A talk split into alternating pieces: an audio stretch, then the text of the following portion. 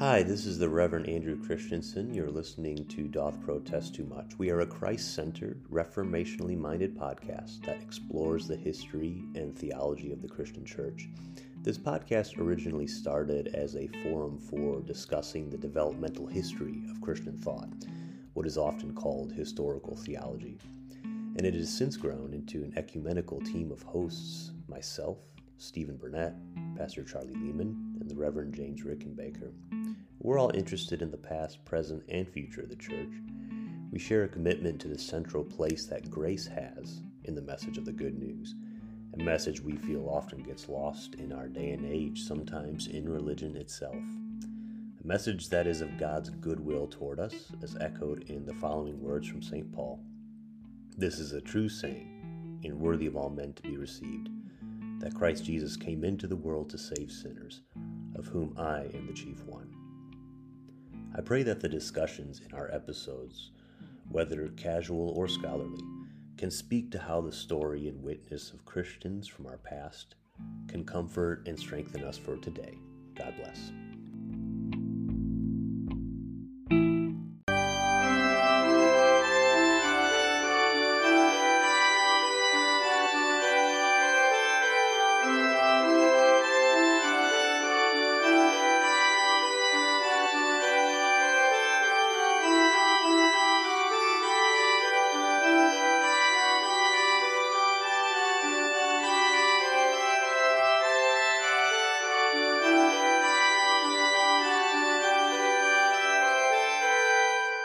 Rolling. All right, we're on. Thanks everyone for tuning in um, to Doth Protest Too Much. Where did I have my intro I had written out? Um, all right. Thanks for tuning in. Um, we have a good friend with us today, Charles Lehmann. Is it Lehman? I, I say Lehman. Most people Lehman. And he's not a layman, he's an ordained minister. So he's joining us. He's a pastor in Lutheran Church Missouri Synod and a fellow doctoral student at Institute of Lutheran Theology. And I mean fellow as in like he's a fellow classmate of mine. He's not a like a research fellow at ILT. Though he may be in the future. I don't know. Um, for our listeners, Charles is uh, going, unless I scare him off today, he's going to be a regular guest on the podcast. Uh, Charles and I go back a couple years now as classmates, and we've done a lot of uh, courses together, but also we each have our own sort of fortes and topics we are interested in individually. And so the intention bringing Charles on for a regular basis is to have not only great discussions, but also see where we perhaps, you know, hold some differences or ha- have a uh, different angles to things and perspectives. And although I don't think we have any differences anyways, so um, well, I don't know. We'll discover that. So uh, I've also decided that this for this podcast um, that this will add to the element I've been wanting to grow more on, which is having more of a team of the sh- on the show. Um, our our listeners, of course, know Stephen Burnett, who's been a frequent guest, and so now Charles is going to be on the show in a similar fashion as uh, as, as Stephen. So uh, the podcast has had uh, has come quite a ways in the past year, a little more than a year than when we started, and so. Char, uh, so um, we've had some great guests. We've had uh, some fine theologians and scholars, some truly world class theologians and scholars who have come on the show as guests, and I am very grateful for that. And so this will continue. But looking ahead, we will also have interviews where perhaps Charles and I both may be hosting with a guest and interviewing them, or, or having Stephen with us too. And so, welcome Charles to the podcast. Uh, before we get to the discussion though tell the listeners a little bit about you yourself maybe what led you to ministry what led you to further study of theology what some of your theological interests are just i know it's a lot but i mean take all you know Well, um, I I'm a cradle Lutheran. Uh, grew up in Northwest Montana. Um, you know, I had a little bit of a rough time when I was in junior high, but then um, had a few experiences in high school that um, kind of brought me back into the faith in a stronger way. And so uh, when I went to college, I was always intending on going to seminary. And so um, I did one year of seminary right after college. And, and then I got absolutely terrified of the idea of being a pastor because of uh, the weight of preaching. I, um, my professors had taught me that you know, you literally hold the power of eternal life and death in your hands when you're preaching. And I didn't want that. yeah. scared me out of my mind. Yeah. Um, so I quit and I um and I went back to college and I got my teaching certification and I taught in a Lutheran high school uh, for four and a half years. And uh, my pastor told me, Charlie, you need to go back to seminary. Uh, so I did. And now, um, let's see, I guess I've been a pastor for, it'll be 15 years uh, this year. Um, I serve a, a, dual parish, two small congregations in uh, southwestern Montana, um, cities of Three Forks and Belgrade. Uh, Belgrade is right outside of Bozeman, which is what most people, one of the towns most people know about Montana. Um, and uh, I've always been interested in doing some further work in in theology. And uh, my wife had conversation with me about this a few years ago and we kind of decided that it, it would make the most sense for me to do that after our kids were both in school. And uh, that time came uh, three years ago. And uh, I started investigating well, where do I want to do my study? I considered my church bodies, seminaries. And um, I also was um, somewhat acquainted with Dr. Kilcrease, who teaches at ILT. And so I knew about ILT because of him. And it was at the time that I was doing all of this research that ILT announced that they were going to inaugurate their PhD program. Mm-hmm. And so I decided to do that. Um, and yeah. initially, I was going to study a late 17th century Lutheran text called uh, The Mirror of the Joy of Eternal Life by Philip Nicolai.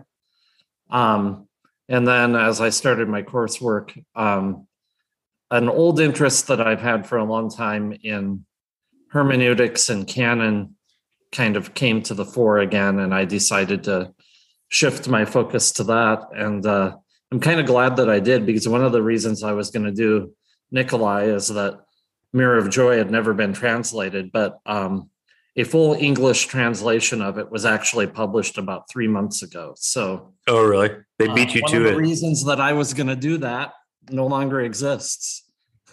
well, yeah, they, they, beat you to it.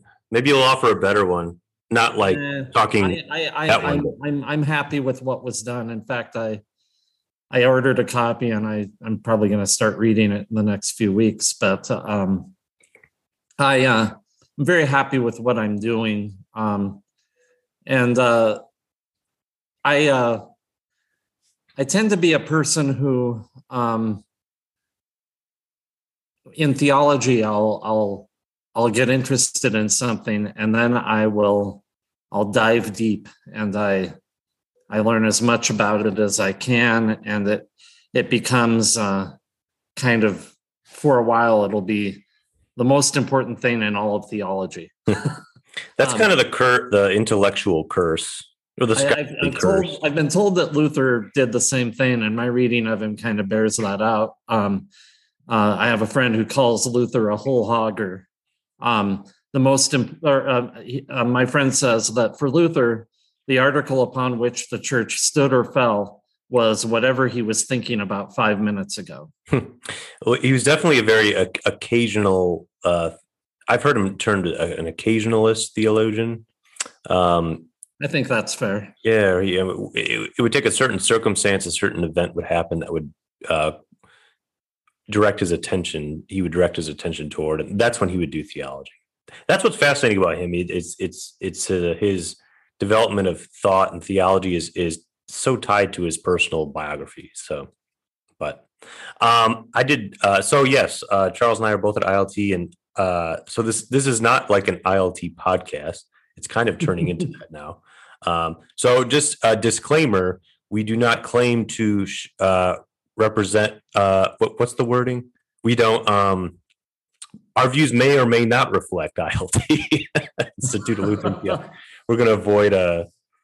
Uh, yeah. So, um, but anyways, and of course, we've also had Dr. Kilcrease on this show as a guest a couple times. Uh, uh, who Charles referred to uh, a while ago, but um, and I did not know you taught uh high school. Well, I knew you had teaching experience, but I did not know that you were actually like a certified teacher prior to ordained ministry. Mm-hmm. What yeah, subjects? I, uh, I, I did my uh, teacher ed uh, work at Concordia University in Seward, Nebraska, and so for oh four or five years, I can't remember exactly. I actually had a a Nebraska teaching certificate, but I um, I did all my teaching at two Lutheran high schools in Illinois. Um, I happened to graduate mid year, so I filled in for a person who had left halfway through the school year at Lutheran High in Springfield, Illinois for one semester. And then I got a call to Luther East High School in Lansing, which is on the southeast side of Chicago. Um, and okay. I was there for four years and um, taught mostly theology, but a little bit of English and speech and that kind of stuff too. Mm-hmm. Um, what subject? Oh, so English and speech. Okay. Um, so today we are talking about a long Latin term, and we put it out on Instagram. Um, the communicatio idiomatum. Idio, communicatio idiomatum.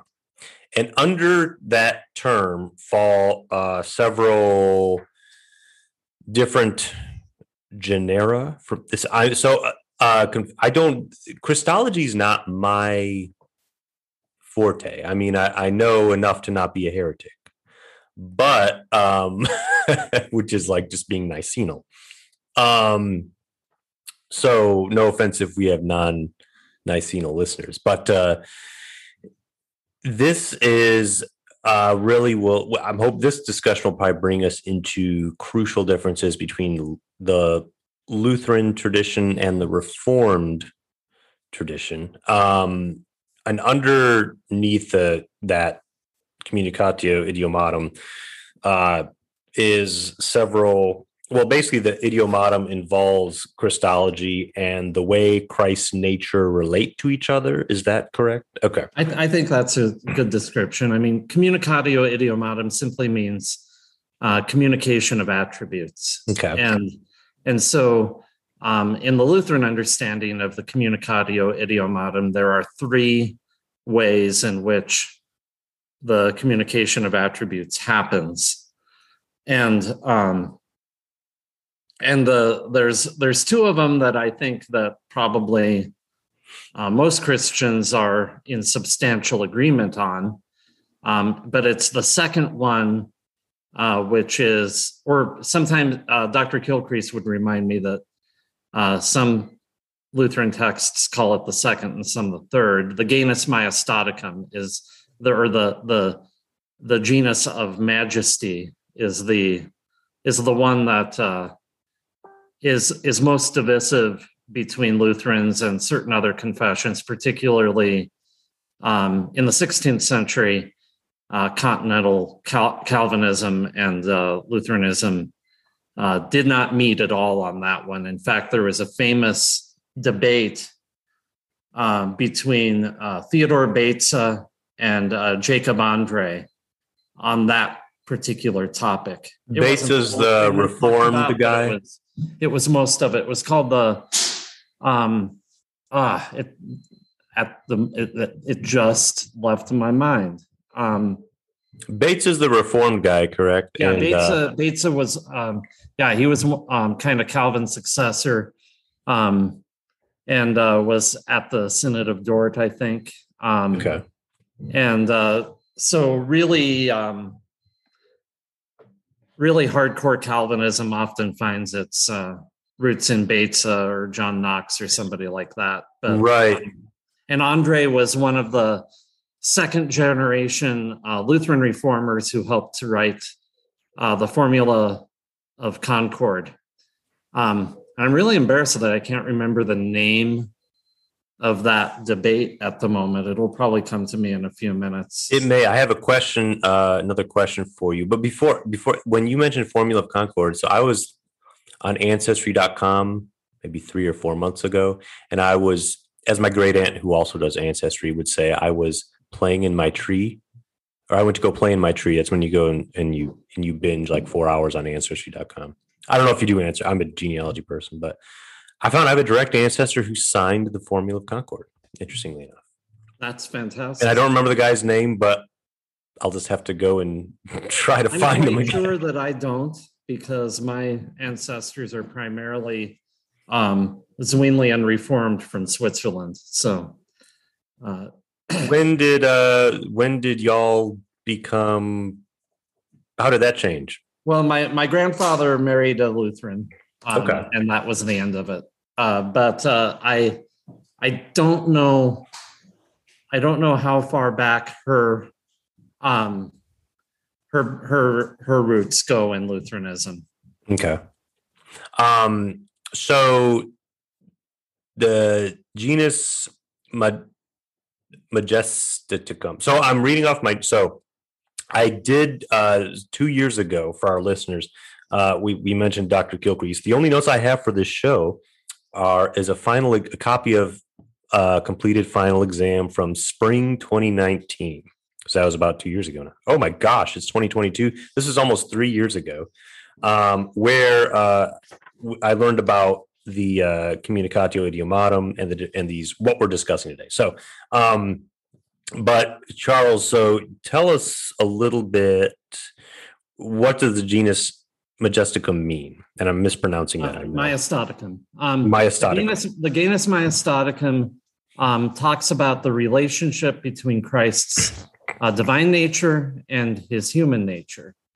And uh, what it says is that all of the attributes of Christ's divine nature are communicated to the human nature. So, an example of that would be um, in First John, we have the blood of Jesus cleanses us from all sin. And so, in, in that text, uh, John is saying that this human blood has this divine power of washing away sin. And so the question is how could human blood have divine power? And uh, the answer that the Genus Majestaticum gives is that when um, when the incarnation happened and uh, the eternal Son of God took on a human nature, that human nature received from the divine nature um, the power of the divine nature, and that and because of that, the um, the blood of Jesus has this divine power of um, of being able to cleanse sin. Athanasius actually talked about this a little bit in um, in on incarnation, and another uh, another example Athanasius used was um, the incident where um, where Jesus spits into the ground and he makes mud, and then he puts it on the person's eyes, and then um, the, the they receive their sight back. And uh, Athanasius says that the divine spittle had um, had the power to do that, um, and so um, that's that's another example that sometimes is used to talk about the majestic genus. Um, another one would be um, like uh, when at the beginning of Jesus's ministry, when he preaches that sermon in Nazareth that makes everybody want to throw him off the cliff. Uh, I can't remember which of the gospels it it's in, but Oh, the synagogue at Capernaum. I Um, think I think that's well, th- I'm talking about at Nazareth. Um, oh the Civic Synagogue. I'm thinking yeah. yeah, yeah. So um, I can't remember which gospel it is, but one of the gospels just mentions they were about to um, throw him off the cliff, and he departed from them, or he. The the the image is that he just kind of passed through the pass through the crowds, right? he walks through the crowd and they Yeah. can't even lay a hand on him. Or another example would be uh, that weird story where the woman has the hemorrhage and she grabs hold of his robe and uh, and the power goes out and she's healed. Um, all um, all of those things would be examples Yeah. of um, the Genus Majestaticum. Um, but actually, the most important one would probably be um, for Lutherans anyway, Matthew 28 20, I am with you always to the very end of the age. Um, that text is uh, one of the primary texts that we like to use when we're talking about um, Jesus being present in the supper, actually, because it is a confession of the the ubiquity of Christ's human nature. That the idea that his human nature is everywhere. Right. And uh, the way that Martin Chemnitz would express that was um, that um, a man made the promise, I am with you always to the very end of the age, and a man keeps the promise. Mhm. And the the reason why that's even a possibility is because the man who makes the promise is also God, and um, and and all of these uh, divine attributes have been communicated to the human nature. And uh, um, in in debates with the Reformed, like with between Andrae and Beza, uh, the the uh, the adage that is often brought up on the Reformed side is that the finite is not capable of the infinite, and uh, the Lutheran rejoinder is, um, I guess you could kind of summarize it as, unless Jesus says it is. Unless you're right. Well, uh, One so of I my think teachers, Norman Nagel, always said that uh, there are things that you can say about Jesus that if you said them of any other person would be utter nonsense. But with with Jesus, they become the most the Well, most like- truth. like divine spittle.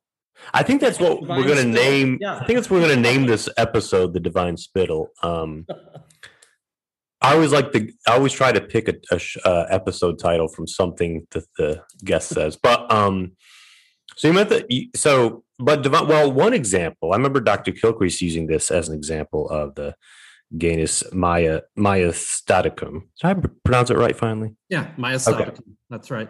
Um, an example Dr. Kilcrease would use was Jesus passing through through closed door or through through the walls, right? Uh, Mhm. Post resurrection, but um, you know, so it, but it sounds like what it what it sounds like to me is that this theological uh, position of the Lutheran tradition accounts for the many instances you see in the Gospels where something that is ordinary does the extraordinary and the mir- the miraculous, right? Um, and like you said, I guess with the the professor, you Norm Nagel, who said that if if you were to attribute any of these other things to another person besides Jesus, it would just sound like nonsense. So, um, I am curious. I, I know you mentioned the Reformed position is the finite cannot contain the infinite. That's a very classic trademark Reformed thing. But what would be, I guess, the Reformed rejoinder the best? I mean, I know we don't have a Reformed person on the show. Maybe we'll have a debate sometime. I, I always try to like be more because I have a lot of like, uh, I do have. We've had people from all stripes on the show, but we've had quite. There's been a consistent uh Lutheran, I guess, affinity on in some way, and so I was, I, I should uh try to get some more uh reform to try to to really articulate, you know, fully what their what, you know their position on things like this. But what would be the reformed, um, not maybe not rejoinder, but just the how do the reformed understand it? Because obviously the reformed, you know, they they too believe that Jesus did the miraculous and he did the extraordinary things. So what I mean, what would it be? Well, one of the one of the primary concerns that I've heard raised by the Reformed uh, regarding this issue is um, that if if if if uh, Jesus' human nature has all the divine attributes, then is it even really a human nature? Because you know, I can't. I mean, I am sitting here in this chair in my dining room, Mhm. and uh, and you're sitting in your chair um, in your house in Louisiana, and uh, and you're not here, and I'm not there, and Right.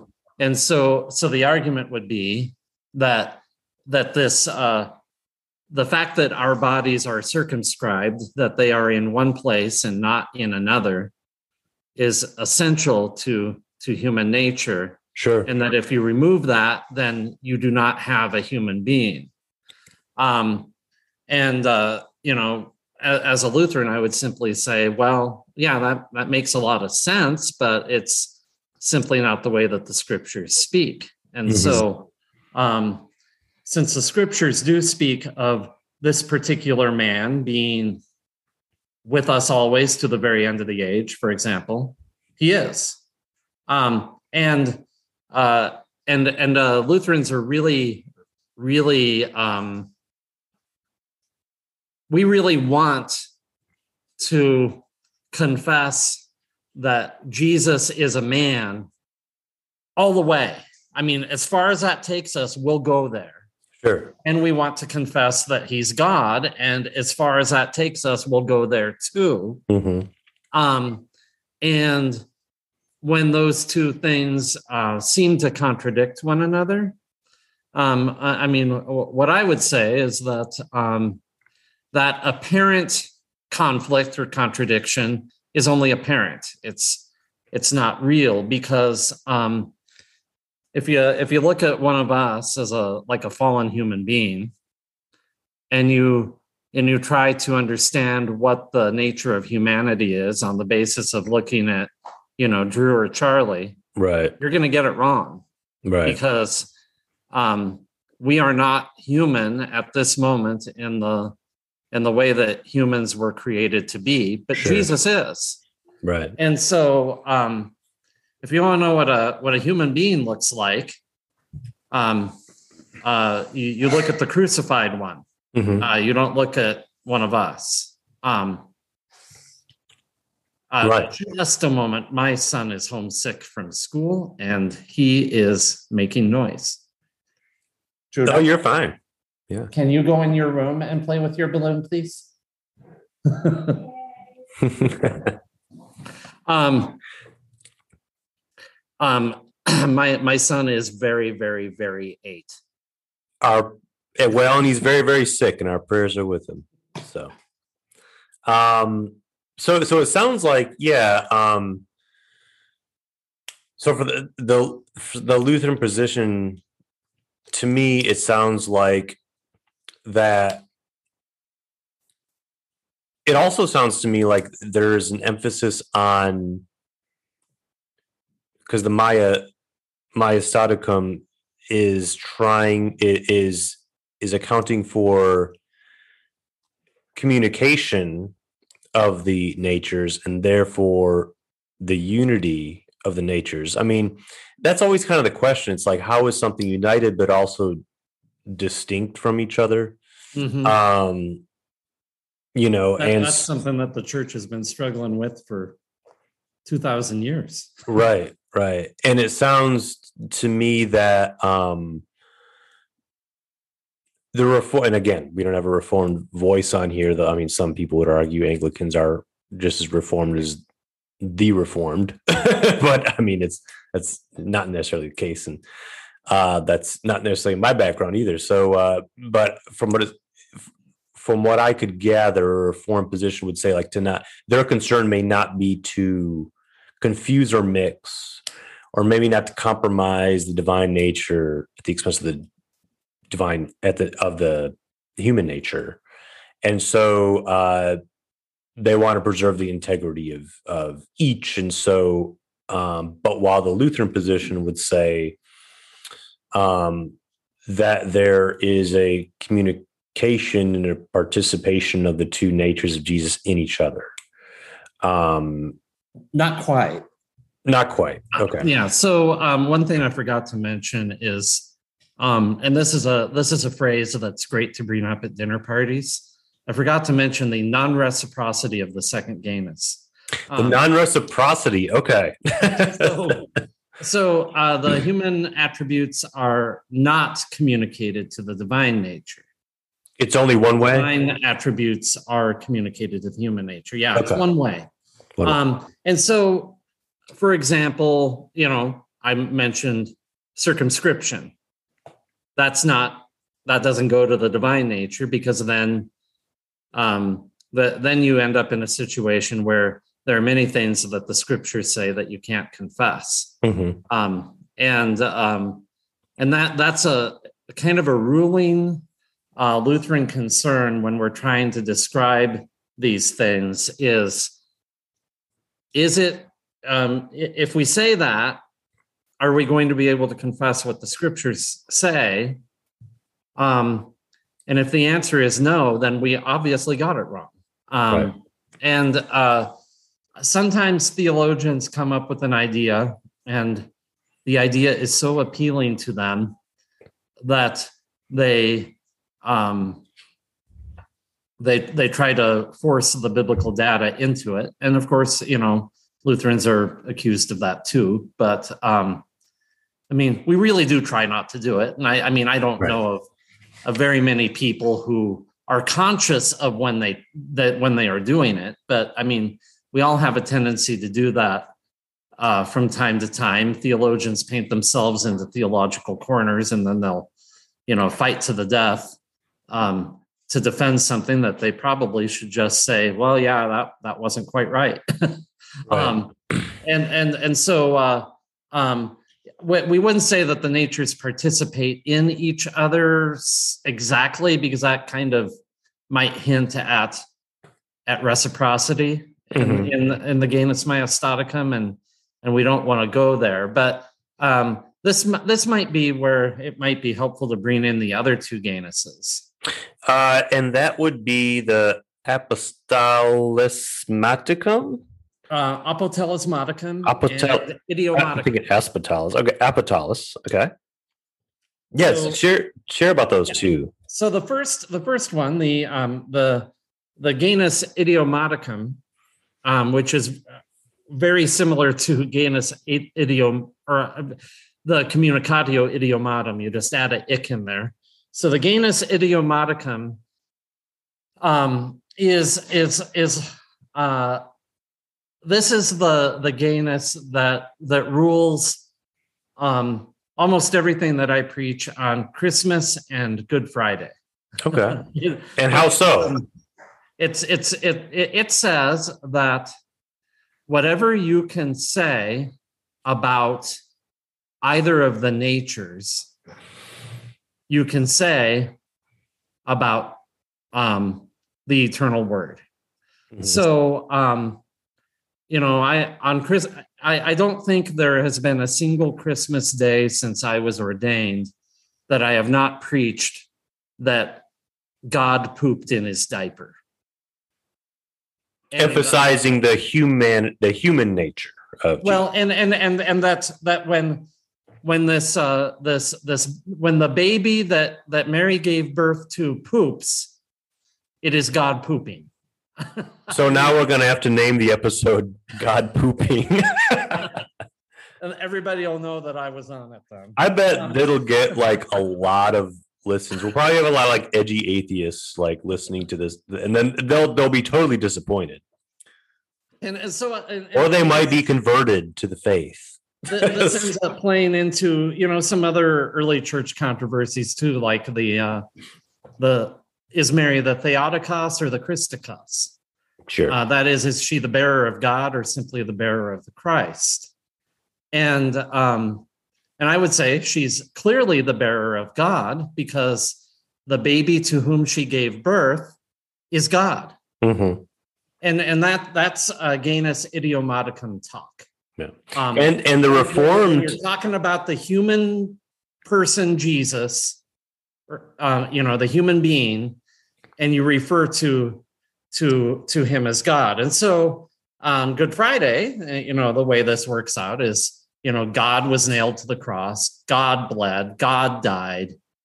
Um, that kind of language is also um, genus idiomaticum talk.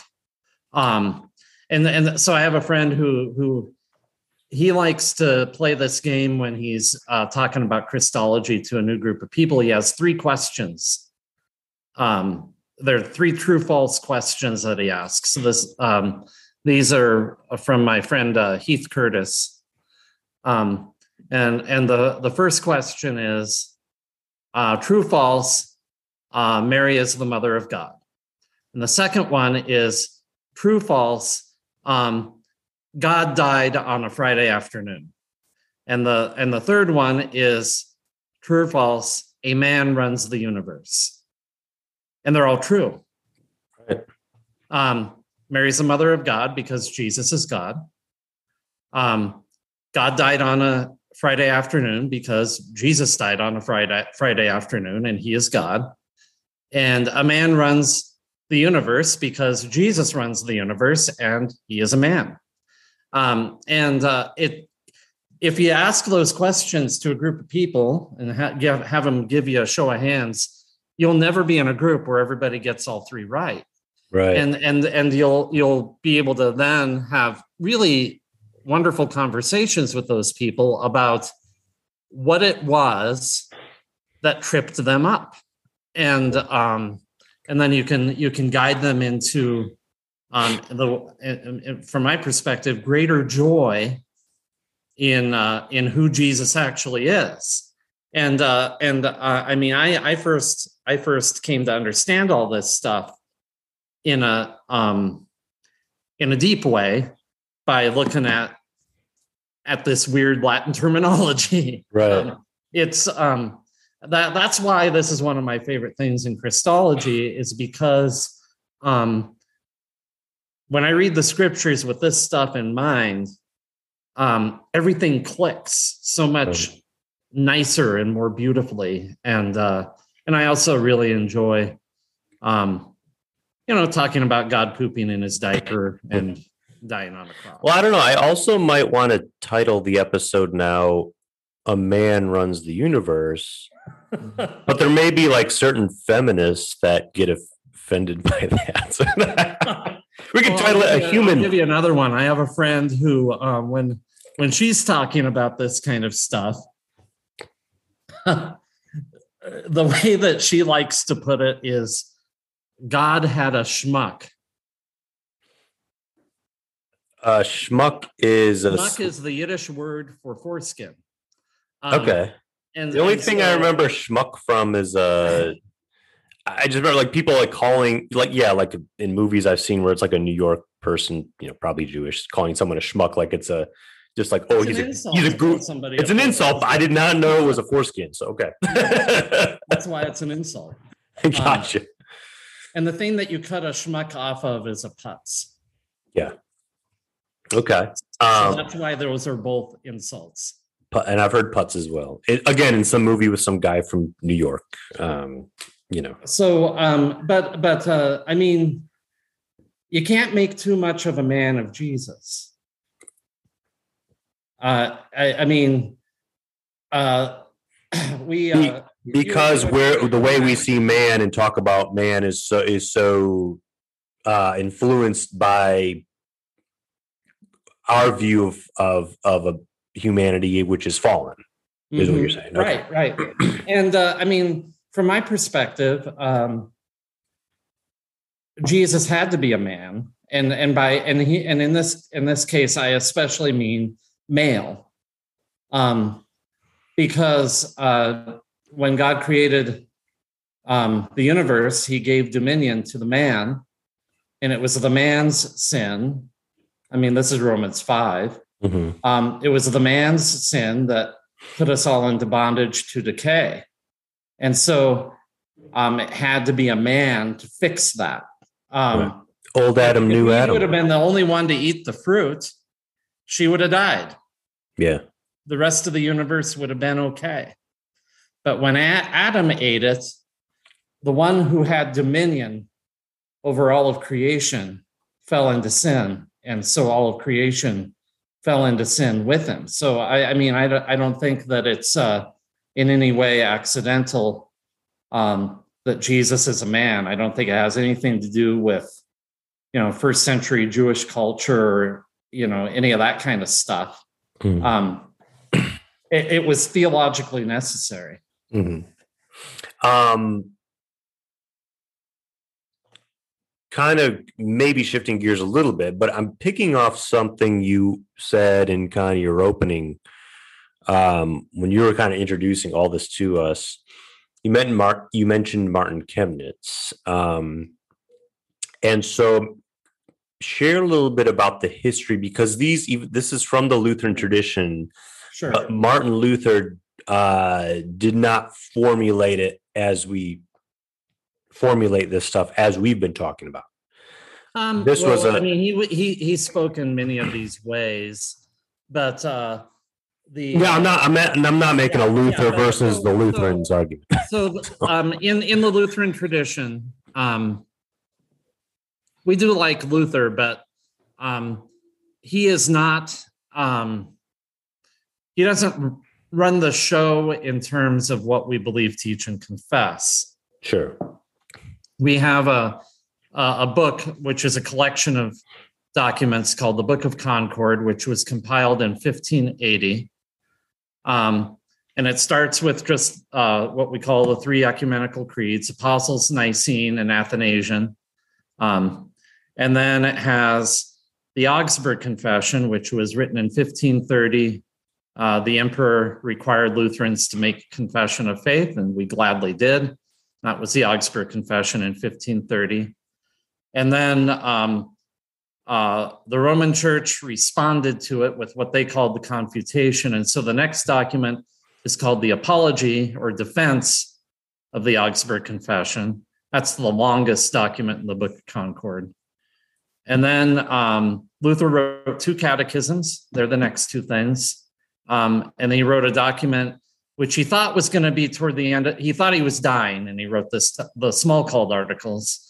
Um, but he lived quite a while after they they were written. Um, and then there's an appendix called to the Smalcald articles called Treatise on the Power and Primacy of the Pope.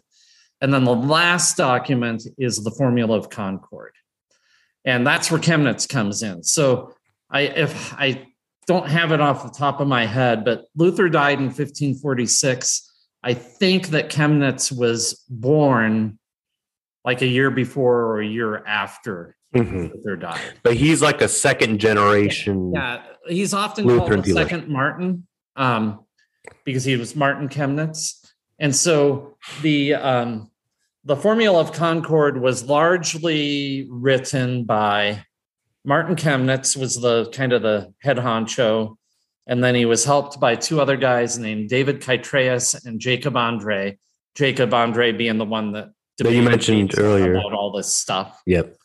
and uh, and the formula of concord um, addressed all kinds of controversies that had arisen among the Lutherans um, between um, Luther's death in 1546 and when the formula was written in 1578, I think it was. Um, and so the two places in the in the Book of Concord where the communication of the attributes come up are in the Apology to the Augsburg Confession, which was written by Melanchthon, who was a colleague of Luther. Um, and uh, Luther had input into the Apology. And then in the Formula of Concord. Um, and that's where the, the, the two main places where this shows up in, in early Lutheranism. And then after that point, um, I mean, anytime you've got a got a Lutheran writing about Christology, this stuff is gonna it's gonna be in there um, Right. because it kind of became the the standard framework to talk about the hypostatic union after that point. But um, those documents in the Book of Concord for a Lutheran like me. Um, I mean, there's lots of different kinds of Lutherans, but for a Lutheran um, of the confessional tradition, um, those are tho- those define um, who we are. So um, you can, if you read the Book of Concord and then you talk to a Lutheran pastor, if what they say is similar to what you hear in the Book of Concord, then um, by my standard, they would be a Lutheran. And if if it doesn't, then they're they're they're not because Mhm. they're not, you know, confessing what we've agreed is the the true exposition of Scripture. Um, Um, Chemnitz was the one who compiled that whole book. yeah. The first to really synthesize it all. Um, and this, I was reminded as you were talking about some of that history, and I think Dr. Kilcrease may have brought this up. Um, the Genus Maya is uh, is it something that it, wasn't this something that the Lutheran looked to the East for? Um, as in, and for our listeners, as I mean, Eastern well, I, I mean, it's it's pretty Cyrillian in in a certain sense. Okay. Um, uh, one of my one of my teachers um, uh, once suggested that if you squint really hard, um, Lutheran Christology is almost monophysite, um, but only monophysite in the sense that Cyril of Alexandria was a monophysite, and he really wasn't. Um, but the way that we confess the two natures is very, very similar to what I mean, I would say it's very similar to what you'd hear in Cyril of Alexandria. Um, but uh, I think we're even more grounded in um, and and I I am not really well read in this, so I'm just kind of shooting from the dark. But um, I think we're we're uh, even more grounded in what's called the Neo-Chalcedonian tradition. So um, the Council of Chalcedon is the one that that Cyril was involved in, and uh, the main heretical opponents were um, Eutychus and uh, Nestorius, um, one of whom believed in kind of a, I call Eutychus's Christology a blender Christology, where you take the divine and human natures and you put them in a blender and you hit puree, and whatever you get after that. is That's kind of like the Baha'i faith with all world religions. Is yeah, yeah, yeah, exactly. I think that's a good analogy. I might cut that out. I'm not trying to offend people. And then um, Cyril is, you know, his side is the one that prevailed, and so ba- basic Orthodox um, Christology has all of it has its roots in Cyril. But then um, in the in the next hundred years or two after that, I can't remember the dates.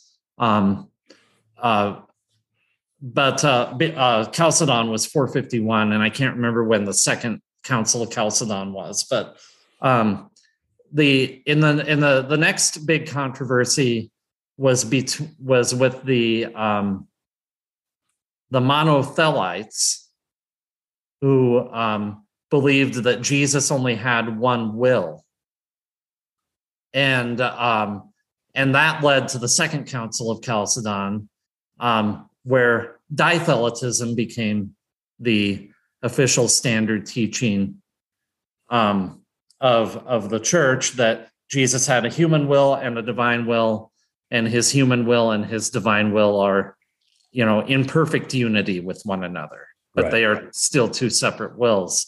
And uh, um, my uh, my early church history uh, professor at seminary, um, his position was that Lutheran Christology is very, very much grounded in uh, the Second Council of Chalcedon, the Neo Chalcedonians, he said, um, who were dealing with the monothelitism controversy, because as they dealt with that, they also had to deal with everything else. And, and so the Christology became just a little bit better developed then than it had been um, at Chalcedon. Mhm. Um, but you know, the Genus Majestaticum, I, I think, is is is grounded in uh, the way that Cyril saw the um, the two natures relating to one another.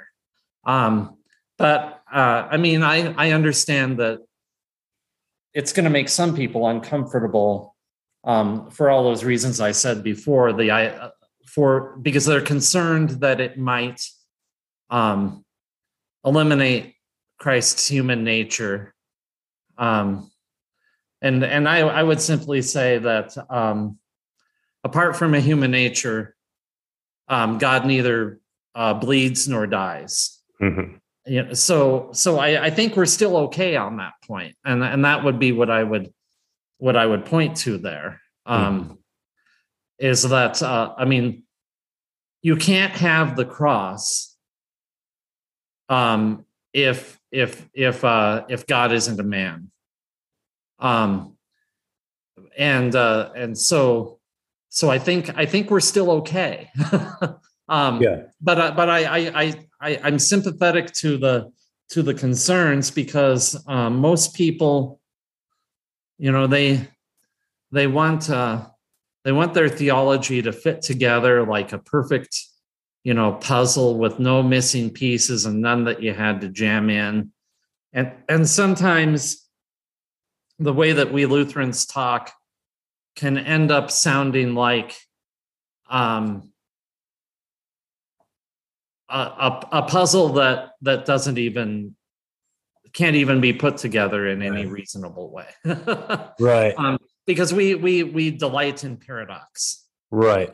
Well, and it, that that that's something that goes back to Luther in his own thought, um, and that's something I have always found that uh, I think Christianity in general has such paradoxical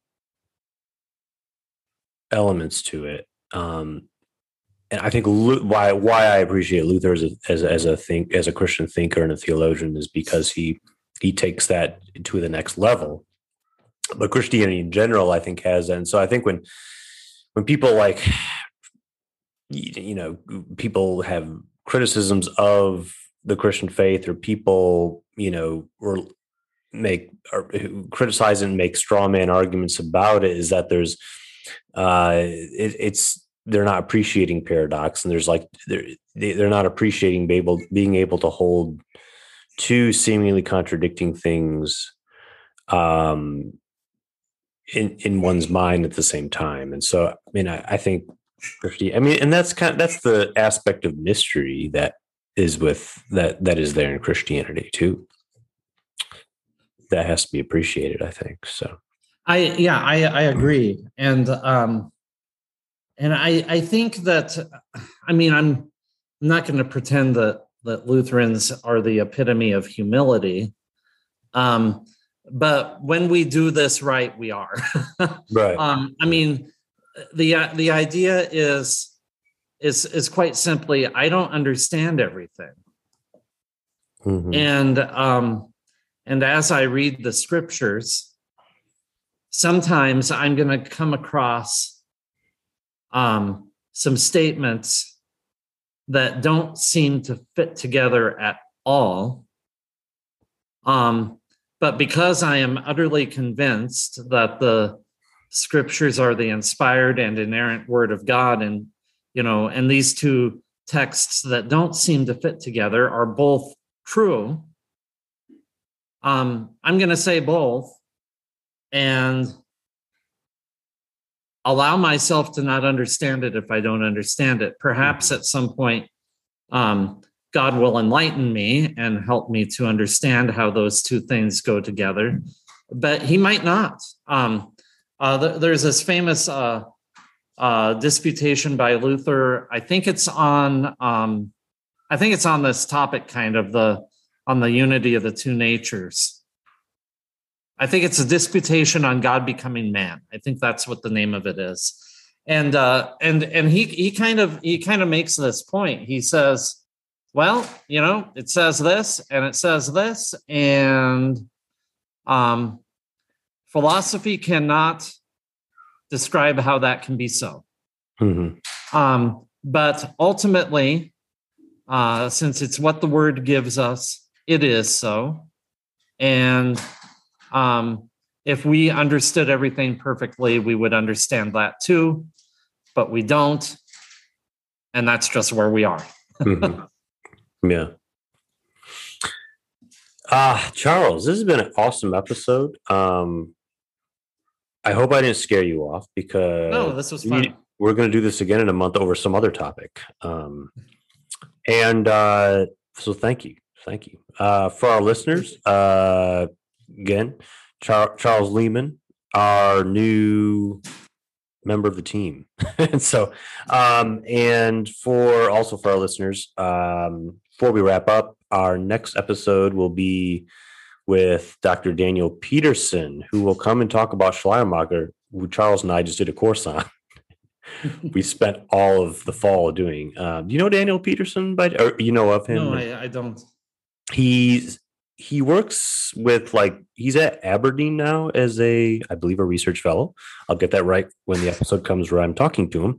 but he works with Paul Nimmo. Um, written a couple books on Schleiermacher. He's one of the more recent, I guess, uh, up and coming generation of Schleiermacher scholarship. And um, I've had him as a Facebook friend for a while, and he's uh, he's going to be on the show. Um, and again, Charles and I both did some. And Charles and I will have to do a Schleiermacher episode one. We both did. We both did coursework, and um, I have to confess, I did not read the paper you sent me, Charles, but I will. I was going to send you the paper I wrote, the my term paper I wrote, but I was going to wait until I read yours because it wouldn't be fair for me to do that. Um, but yeah, so that's our next episode, and we will look forward also to having Charles on again. Um, and yeah, so God bless everyone, and take care.